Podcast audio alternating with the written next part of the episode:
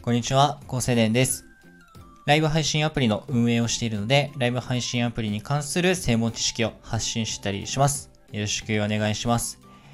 皆さん YouTube のアップデート気づきました？僕今日気づいたんですけど、あの、動画を見ると YouTube で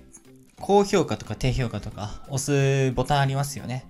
あれの右の方にずっと行くと、ハサミのアイコンかなんかでテロップって名前のやつがあるんですね。これを押すと何が起こるかっていうと、その動画を編集できちゃうんですよね。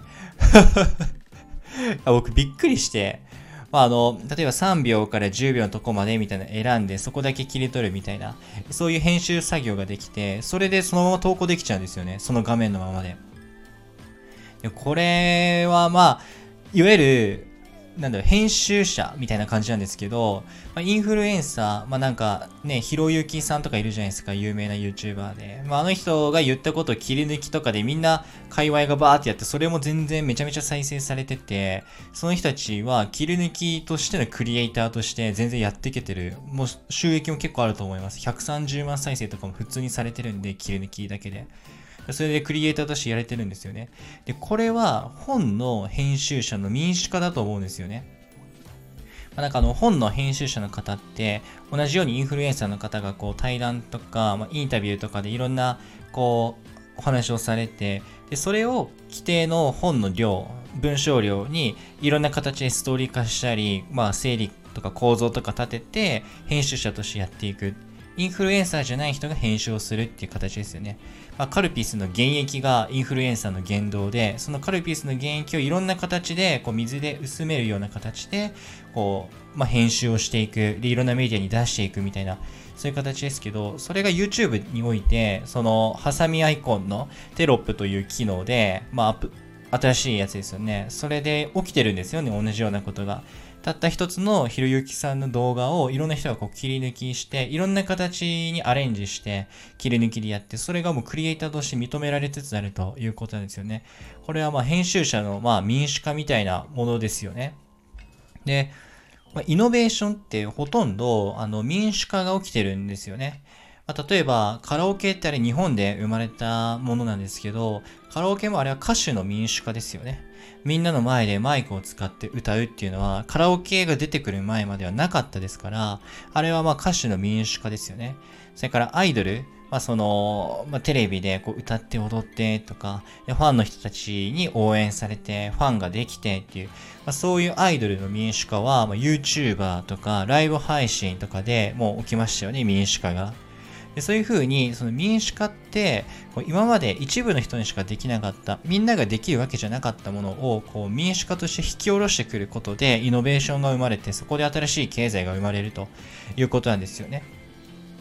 まあ、まあ、ノートとかでも完全に民主化ですよね。まあ、ブログももはやそうです。その執筆をするとか、ポエムを書くとかっていうのは、一部の作家の人だけだったんですよね、もともとは。でも今みんな書けちゃうんで、まあ、本当に、いろんなものが民主化されて、個でなんかビジネスできるとか、個人で稼ぐ時代が来たっていうのは、これ民主化が進んでるからなんですよね。要するに。で、その本の編集みたいなものとかも、いわゆる今来ていると。誰かインフルエンサーが濃いカルピスの原液を作ったら、それをいろんな形でアレンジして薄めて、こう販売していくっていう、まあ、編集者としてのクリエイター。それが、まあ、YouTube 上で今起きてるんですよね。まあ、そういうまあイノベーションが今起きてるっていうのがまず現実としてありますと。それに対して YouTube の動きがめちゃめちゃ速いなっていうのがまず驚きですね。まあ、ひろゆきの切り抜きとかよく流行ってたけど、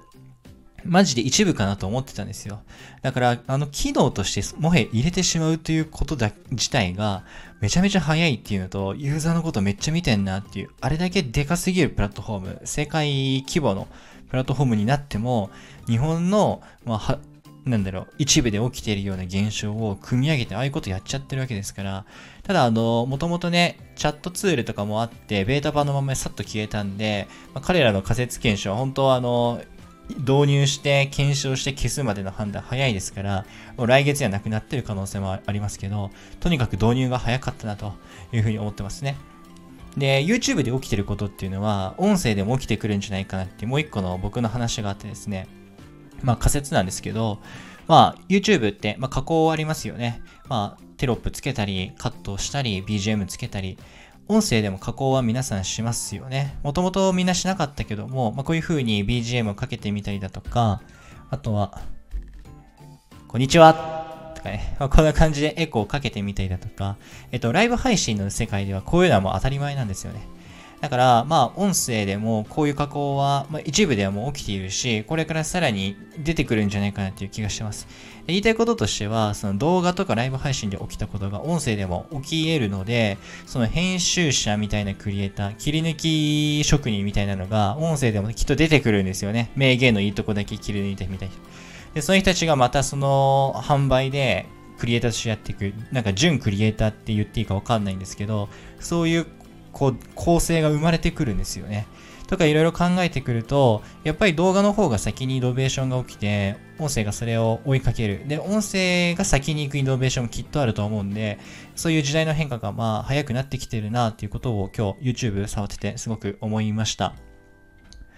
しかし、編集者のイノベーションっていうところはね、なんか、こう、動画でも起こるんだってすごく思いましたけどね。なんか、